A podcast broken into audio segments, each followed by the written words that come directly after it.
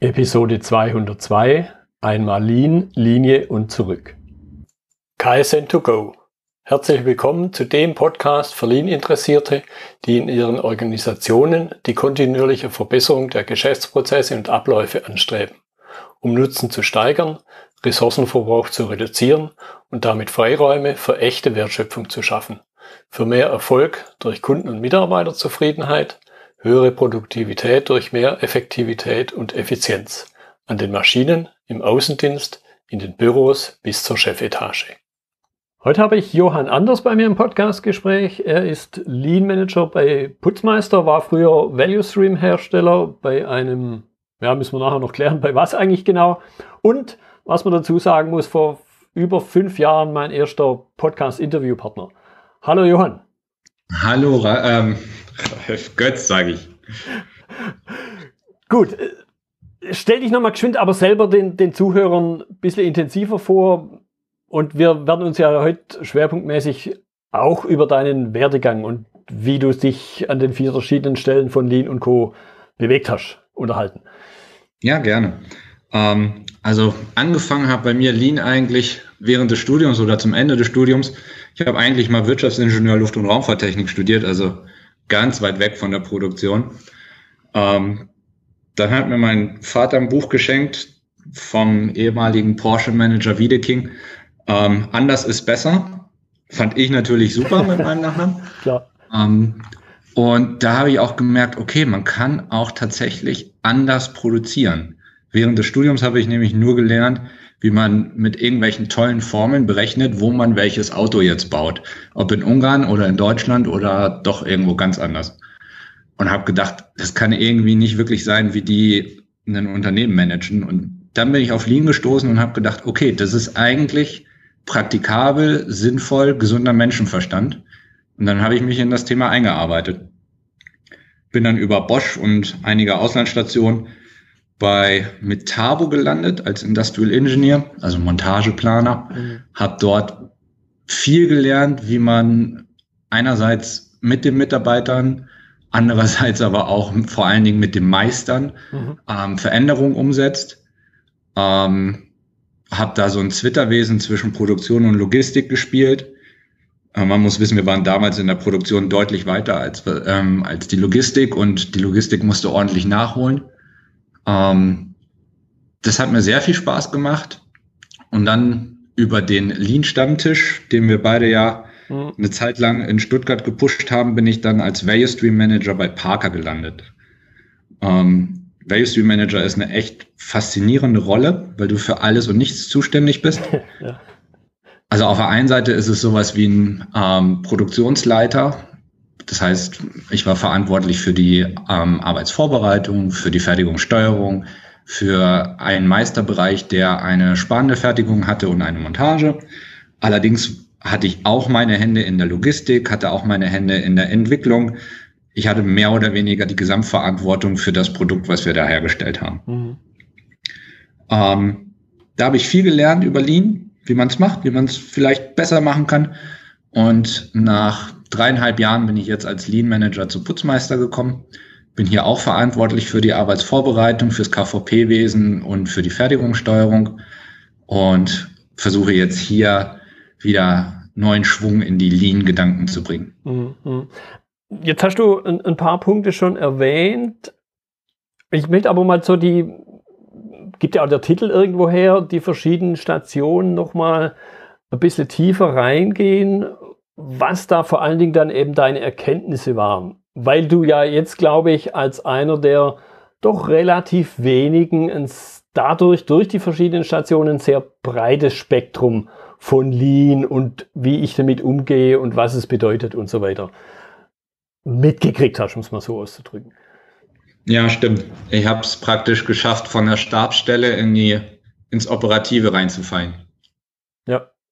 Ja, also das war eigentlich immer ein Thema, was ich bei, bei Metabo hatte, ähm, als Montageplaner und auch als äh, Lean-Berater, der ich so Teilzeit war, sage ich jetzt mal bei Metabo, ähm, hatten wir immer das Problem, dass wir viele Konzepte erarbeitet haben, aber dann mit dem Meistern der verschiedenen Bereiche kämpfen mussten, die, diese Konzepte umzusetzen. Das hat mich immer gestört und ich konnte auch nicht verstehen, warum das alles immer so träge war. Mhm. Ich habe dann irgendwann auch den, den Begriff der Lebensschicht angefangen zu nutzen, weil man wollte Veränderungen treiben, aber hatte immer das Gefühl, dass das, was man tut, irgendwie versickert und gar nicht bei den Leuten ankommt. Und ähm, das hat mich irgendwann so gestört, dass ich gedacht habe, okay, wenn ich, als ich dieses Angebot des Value Stream Managers bekommen habe, habe ich gedacht, das ist jetzt die Möglichkeit, dein Wissen, was du hast als Lean, ähm, Lean-Experte, anzuwenden und es endlich mal besser zu machen, mhm. als das, was ich vorher ähm, gekannt hatte. Hab dann aber auch schnell gemerkt, dass es nicht so einfach ist. Mhm. Warum? Was, was waren, wie soll man es ausdrücken? Was waren deine Erwartungen, wie es sein könnte und, und wie war es dann in der Realität? Also ein schönes Beispiel ist 5S. Ja. Früher fand ich 5S extrem wichtig und ich sehe es auch immer noch so. Aber ich kann mittlerweile besser verstehen, warum einige Leute 5S als, als das i-Tüpfelchen sehen und nicht als die Grundlage. Mhm. Ähm, bei Metabo war es immer so, dass wir extrem auf 5S geachtet haben, dass alles beschriftet ist, alles seinen Platz hat, ähm, jedes Material hatte eine genaue Beschriftung in den Regalen, am Montageplatz und so weiter, dass es möglichst einfach war zu sehen, wo ein Fehler ist. Mhm. Und als ich dann Value Stream Manager geworden bin, hatten wir regelmäßige 5S-Audits.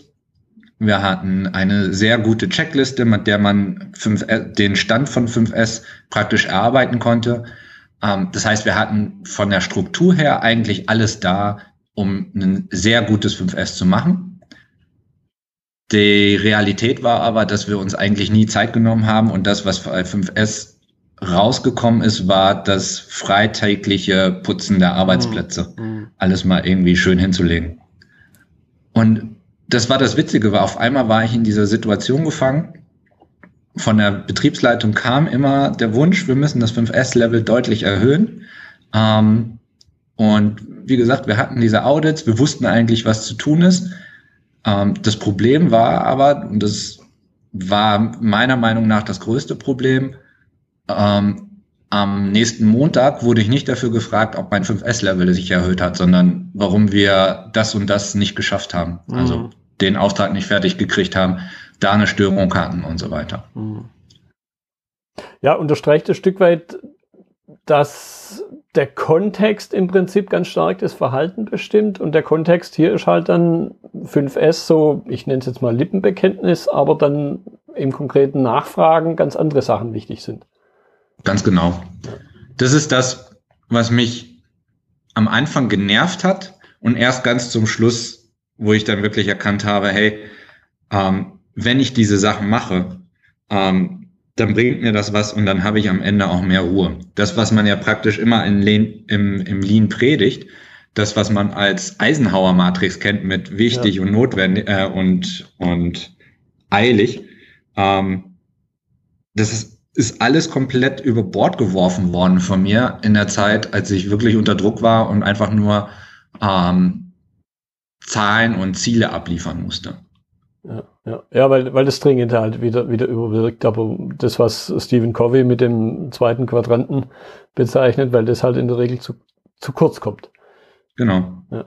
Und das war das Witzige. Am Ende meiner Zeit habe ich mir wirklich gedacht, boah, hättest du das mal gemacht, du weißt es eigentlich, dann würdest du jetzt ganz woanders stehen. Weil erst zum Schluss hatte ich mich irgendwie so frei geschwommen, wo ich gesagt habe, okay, jetzt haben wir Zeit dafür. Ähm, wir haben das gemacht, hatten dadurch noch mehr Zeit.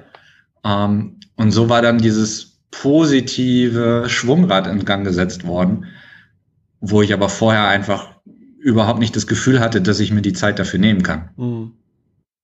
Ja, ist, glaube ich, auch so ein bisschen Henne-Ei-Problem auf einer anderen Ebene. Ja, das stimmt. Das Witzige ist einfach, ich konnte nie verstehen, wie man so Bremser sein kann. Und ähm, auf einmal war ich selber der Bremser, mhm. trotzdem, dass ich ja praktisch von der, von der Geschäftsleitung den Auftrag bekommen hatte. Also die haben mir gesagt, du sollst das machen. Die haben mich auch regelmäßig danach gefragt. Mhm. Aber was mir zum, zum Schluss oder die Erkenntnis, die ich zum Schluss hatte, war, ähm, was ist das, was sich wirklich verändert, ist das, worüber du tagtäglich redest. Deswegen ist Shopfloor-Management ja auch so ja. effektiv, weil wir jeden Tag darüber reden, über die Kennzahlen, die wir uns da angucken. Wenn wir aber nur einmal im Monat über 5S reden, was bleibt dann am Ende übrig? Ja, ich meine, ich kenne durchaus auch die Situation, dass man am Shopfloor-Board 5S auch zum Thema macht. Aber da sage ich dann, das ist jetzt schon wieder zu weit weg von dem, von der Maschine, von der Werkbank. Manchmal sind es fünf Meter, manchmal sind es 20 Meter, je nachdem, wie halt äh, da das Setting in der Produktion aussieht. Aber ich kann halt am Shopfloorboard selber, kann ich ja kein 5S machen. Ich kann zwar vielleicht einmal sagen, Leute, sauber machen, aber machen kann ich es nicht. Richtig. Und das ist auch wieder dieses Thema, dann würde ich ja 5S des 5S wegens machen. Ja. Ähm, und eigentlich, so ist ja die Idee vom Shopfloor-Management, müssen wir über das Shopfloor-Management herausfinden, wo unsere Probleme sind. Und wenn wir dann merken, hey, ähm, wir vergeuden verdammt viel Zeit beim Suchen oder beim Rumlaufen, dann ist es halt, dann ist das das Mittel, dagegen anzukämpfen. Mhm. Und daher sind eigentlich diese SQCD-Kennzahlen vom, vom Shopfloor-Management meiner Meinung nach die wichtigsten Kennzahlen, mhm. um, um eine Produktion zu führen. Ja, wobei das durchaus auch immer wieder eine große Herausforderung ist, das wirklich so runterzubrechen, dass es, ich verwende da mal den Begriff vom Conny Detloff, dass es handlungsleitend ist. Ja, glaube ich dir. Und das muss ich sagen, war das Tolle, was ich als Value Stream Manager bei Parker gelernt habe, war ein durchgängiges Shopfloor-Management, basierend auf einer ähm, guten Zielematrix, ähm, ich würde jetzt nicht sagen Hoshin Country mäßig aufgebaut, aber mhm. so ein bisschen in der Richtung. Ähm, du konntest von den Zielen deiner Division auf das Werk gehen und die Ziele waren auch allen bewusst. Das heißt, die hingen in der Werkshalle. Jeder wusste, wo wir stehen, auch den Monat über, wo ist der Umsatz, ähm, wie viele Unfälle hatten wir und so weiter. Jeder konnte die Kennzahlen sehen und auch dann weiter runtergebrochen auf dem Value Stream bis hinunter zur einzelnen Linie die bei uns aus ein oder zwei Leuten bestand. Das heißt, du konntest wirklich praktisch auf den Mitarbeiter die Ziele runterbrechen. Mhm.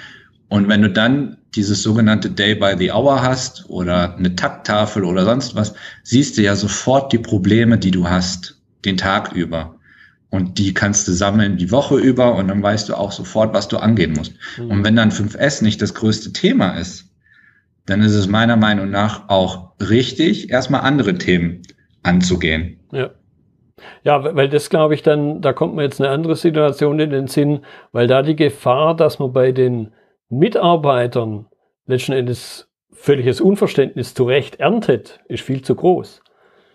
Mhm. Ich, ich entsinne mich da an eine Situation, da wurde ein Stück weit zu Übungszwecken wurde, wurde ein Rüstworkshop gemacht. Es war aber relativ unglücklich halt aus im Grunde Randbedingungen, für die dann hinterher keiner echt was konnte, und zwar wirklich jetzt nicht als Ausrede, sondern wirklich nichts konnte, wurde aber halt ein Rüstworkshop an einer Maschine gemacht, wo im Grunde die definierte Vorgabe Rüstzeit immer eingehalten wurde. Und sich natürlich dann die Mitarbeiter zu Recht gefragt haben, äh, warum machen wir denn das? Mhm.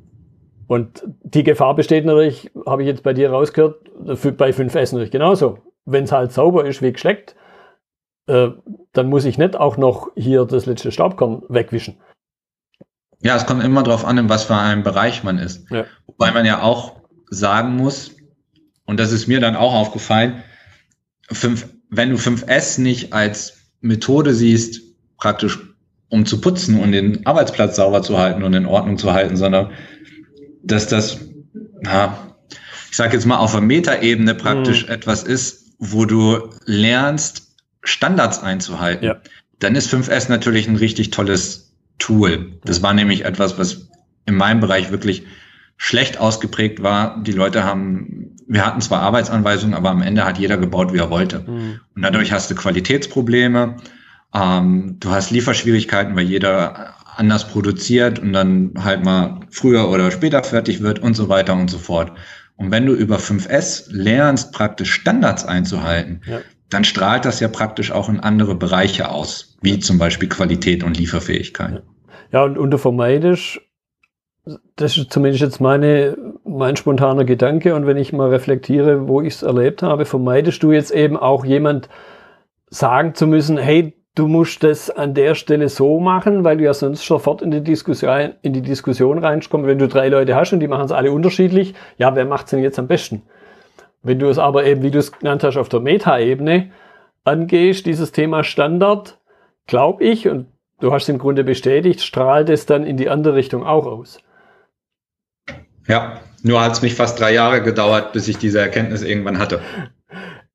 Ja, das, äh, ich, ich glaube, manche Sachen, es ist ja eine Art von Problem und wenn du nicht auf so ein Problem stößt, dann geht mir im Grunde genauso, dann kannst du dir gar nicht vorstellen, dass das ein Problem ist, wenn du es nicht selber erlebst.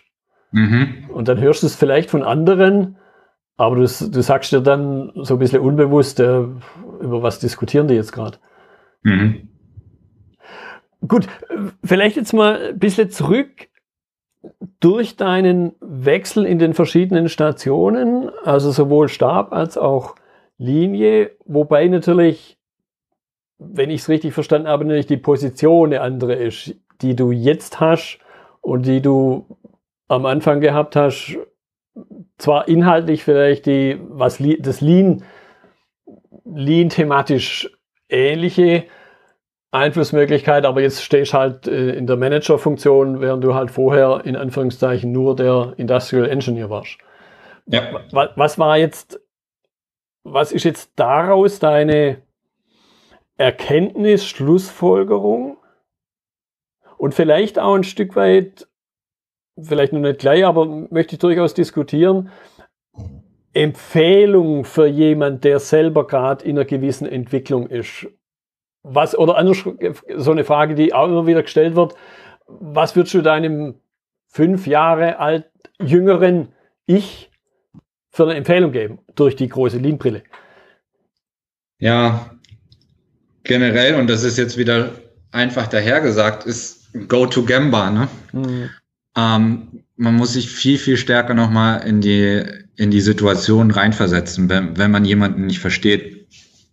Ähm, wenn, wenn man nicht versteht, was ist jetzt tatsächlich das, das Problem oder warum macht er jetzt nicht das, was meiner Meinung nach das Richtige ist, ähm, habe ich gelernt, mich deutlich stärker zu hinterfragen. Mhm.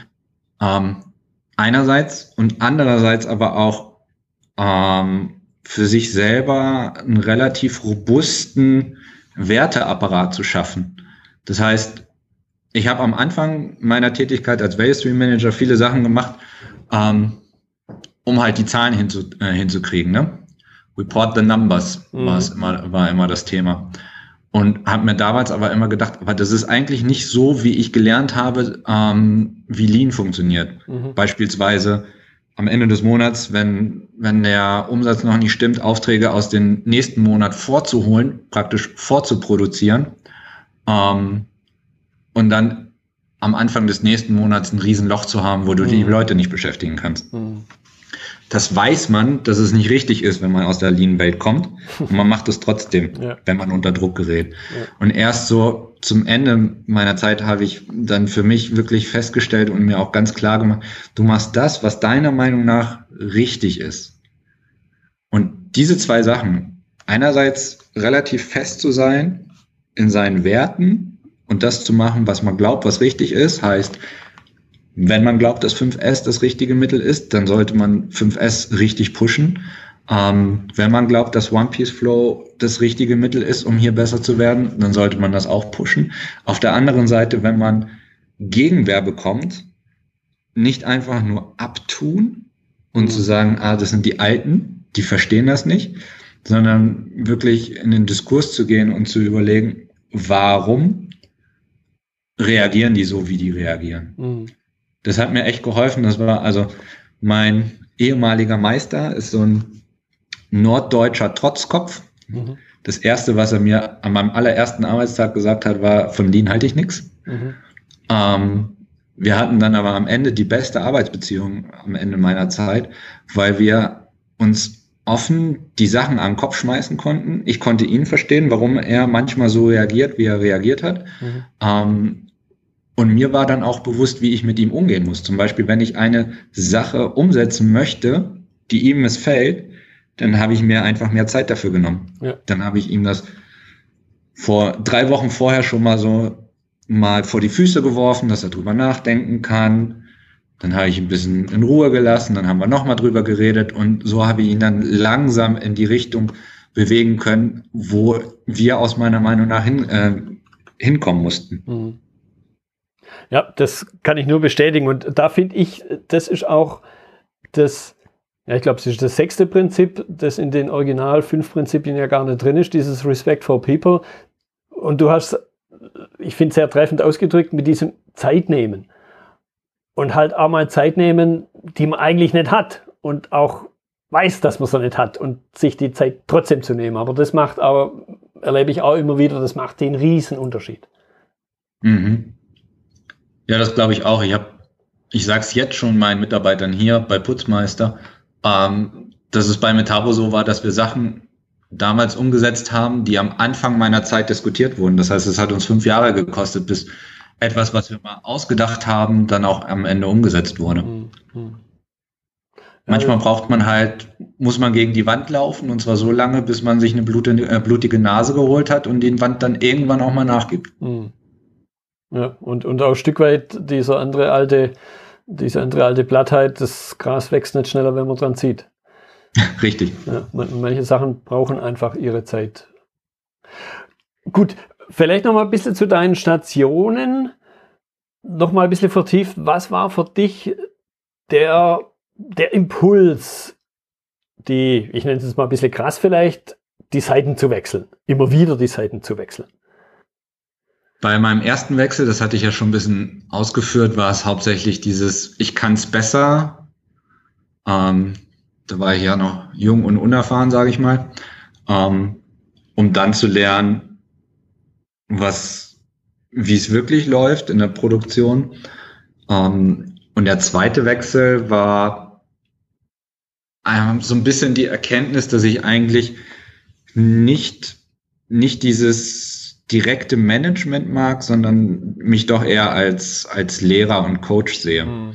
Und auch wenn wir ähm, häufig propagiert bekommen, dass Manager Coaches sein müssen und ich das auch unterschreibe, glaube ich, dass es in der Produktion teilweise gerade an der vordersten Front halt nicht immer mit Coaching geht. Mhm.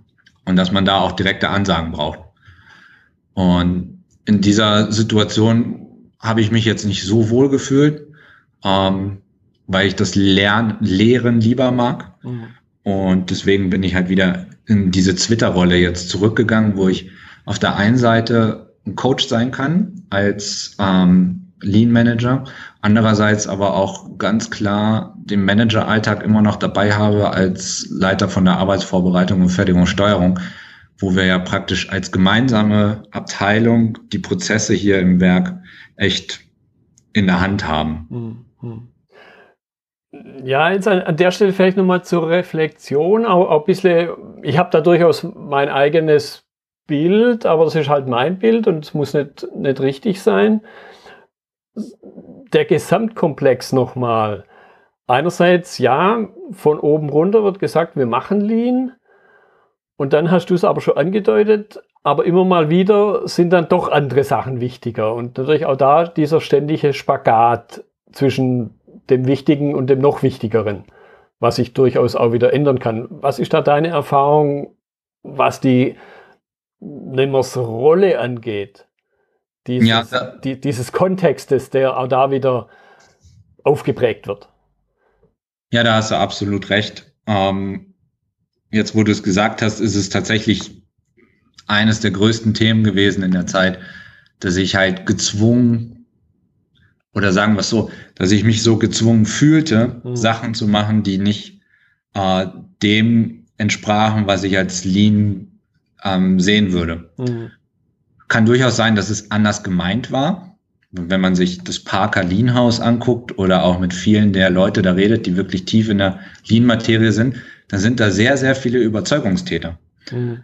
Ähm, Und Parker ist ja auch zum Beispiel in den USA eine der Lean-Vorzeigefirmen. Ja. Ähm, andererseits ist es halt auch eine amerikanische Firma und die ist halt sehr kurzfristig denkend. Mhm. Und das hat für mich dann am Ende nicht so zusammengepasst, weil Lean halt, wir hatten es gerade, eher nachhaltig ist und eher langfristig angelegt ist. Und wenn ich dann aber kurzfristige Quartals- oder Monatsziele erreichen muss durch Maßnahmen, die mir nicht so passen, dann beißt sich da etwas. Und ja, das hat sich in der Zeit einfach immer mehr verstärkt. Hm, hm. Was, was wäre, wenn wir so ein bisschen Richtung, Richtung Schluss gucken, so zum, zum Abschluss nochmal, was wäre deine Empfehlung für jemand, der in einer ähnlichen Situation ist? Was für ja, nennen wir es mal, was für Fragen sollte man sich stellen, um dann für sich selbst wieder eine gute Entscheidung zu treffen? Weil deine Entscheidung muss ja nicht für jeden anderen genau die gleiche passende sein. Ja, das war, ist eigentlich relativ einfach, auch wieder eine Plattitüde, aber love it, change it or leave it. Also mhm. entweder du magst es, dann hast du ja diese Gedanken gar nicht, oder du hast die Möglichkeit, den Willen, ähm, etwas zu verändern und du glaubst, dass es funktioniert und dass, dass, dir, dass du das kannst. Ähm, oder du beschließt für dich, dass es besser ist, woanders oder was anderes zu machen. Mhm. Es kann ja durchaus sein, dass man im gleichen Unternehmen irgendwas anderes macht, was, äh, was einem mehr Spaß macht oder was einem besser passt. Oder man entscheidet sich halt, das Unternehmen zu wechseln. Mhm. Ich glaube rein theoretisch auch, dass diese Change-It-Geschichte ähm, funktionieren kann. Also das soll jetzt nicht heißen, dass es, wenn es einem nicht gefällt im Job, dass man dann immer den Job wechseln muss. Mhm. Ähm, man sollte es versuchen und wenn man, wenn man dann wirklich ein oder zwei Versuche gemacht hat und es hat sich nicht so geändert, wie man, äh, wie man sich das vorgestellt hat, dann sollte man halt überlegen, ob mhm. es das Richtige für einen ist. Mhm. Ja, aber ich, ich glaube, das Allerwichtigste ist eine bewusste Entscheidung zu fällen, sich, sich selber immer wieder ja, zu hinterfragen, sich Fragen zu stellen, was ist das, was ich wirklich will. Vielleicht an der Stelle aber auch von mir ein bisschen der Tipp an, an die Führungskräfte, die jetzt vielleicht zuhören, auch ihren Mitarbeitern aktiv diese Frage zu stellen und, und denen gegebenenfalls diesen, diesen Prozess, den jeder Einzelne durchläuft, ich will nicht sagen, beeinflussen, aber auf Ballhöhe zu sein, um dann nicht, ich weiß nicht, wie weit das jetzt bei dir in deiner vorigen Position dann vermutlich mal relativ überraschend kam für deinen Vorgesetzten, dass du ihm einen Zettel hingelegt hast. Jein, würde ich sagen. Da war, glaube ich, ein gewisses Bauchgefühl da, aber auch die Hoffnung, dass es halt, dass es nicht in letzter Konsequenz so weit kommt. Ja wobei die konsequent passiert halt dann. Und ich würde jetzt mal einfach, äh, soll jetzt nicht äh, dir Honig um den Bart geschmiert sein, aber ich glaube, er hat da jemand ziemlich Gutes verloren. Kann man so sehen. ich weiß es nicht. ähm, aber du hast absolut recht, weil ähm, das ist aber auch eine Sache zum Beispiel, die ich hätte anders machen können oder besser machen können. Ich habe nie wirklich so offen den, den Austausch gesucht. Mhm. Also das kann man auch jedem Arbeitnehmer dann wiederum ähm, natürlich vorschlagen, wenn es einem nicht gefällt, dann sollte man das ganz, ganz offen mhm. ansprechen und mhm. nicht nur so mal rummaulen oder mal einen Kommentar machen. Äh, meine Chefin meinte irgendwann, eh, ein bisschen später, nachdem ich gekündigt hatte, dass sie es im Bauchgefühl hatte, weil, mhm. man, weil ich immer ironischer wurde. Mhm. Ähm, aber dann ist ja keinem geholfen. Nee, nee. Ich, ich denke, hier maximale Offenheit, vor allen Dingen sich selbst gegenüber, aber auch den anderen gegenüber. Und dann natürlich aber auch ein immer vorausgesetzt ein fairer Umgang miteinander. Und nur weil man mal anderer Meinung ist, dann nicht jemand nur deshalb abzustrafen. Ja. Was ja durchaus auch passieren soll. Ja, habe ich auch schon gehört. Gut, Johann, ich fand das eine klasse Unterhaltung, mal in einer etwas anderen Art und Weise, aber ich glaube auch für, ich habe da einige Personen vor meinem geistigen Auge, auch für die hoffentlich ziemlich wertvoll, weil man sich eben immer wieder Fragen stellen muss, auch sich selber Fragen stellen muss, weil nur wenn man Fragen stellt, man die Chance auf geeignete Antworten hat. Richtig. Und was mir, was mir gerade gekommen ist, als du das gesagt hast, als Lina ist man irgendwie dauerunzufrieden, weil man immer weiß, was es, was besser geht und dass man es besser könnte und so weiter. Von daher sollte man nicht verzagen. Ja. Gut, ich glaube, wenn man, wenn man in die Zufriedenheit reinrutscht, dann, wir hatten ja mal eine Diskussion drüber, wann ist man Lean als Unternehmen, wenn man in die Zufriedenheit als Lean-Fan, nenne ich es mal, reinrutscht, dann wird es auch schwierig. Das ist auch wahr. Ja. Gut, also ich danke dir nochmal für deine Zeit. Götz, ich danke dir vielmals. Das war die heutige Episode im Gespräch mit Johann Anders zum Thema Lean, Linie und zurück. Notizen und Links zur Episode finden Sie auf meiner Website unter dem Stichwort 202. Wenn Ihnen die Folge gefallen hat, freue ich mich über Ihre Bewertung bei iTunes. Sie geben damit auch anderen Lean-Interessierten die Chance, den Podcast zu entdecken. Ich bin Götz Müller und das war KSN2Go. Vielen Dank fürs Zuhören und Ihr Interesse. Ich wünsche Ihnen eine gute Zeit bis zur nächsten Episode. Und denken Sie immer daran, bei allem, was Sie tun oder lassen, das Leben ist viel zu kurz, um es mit Verschwendung zu verbringen.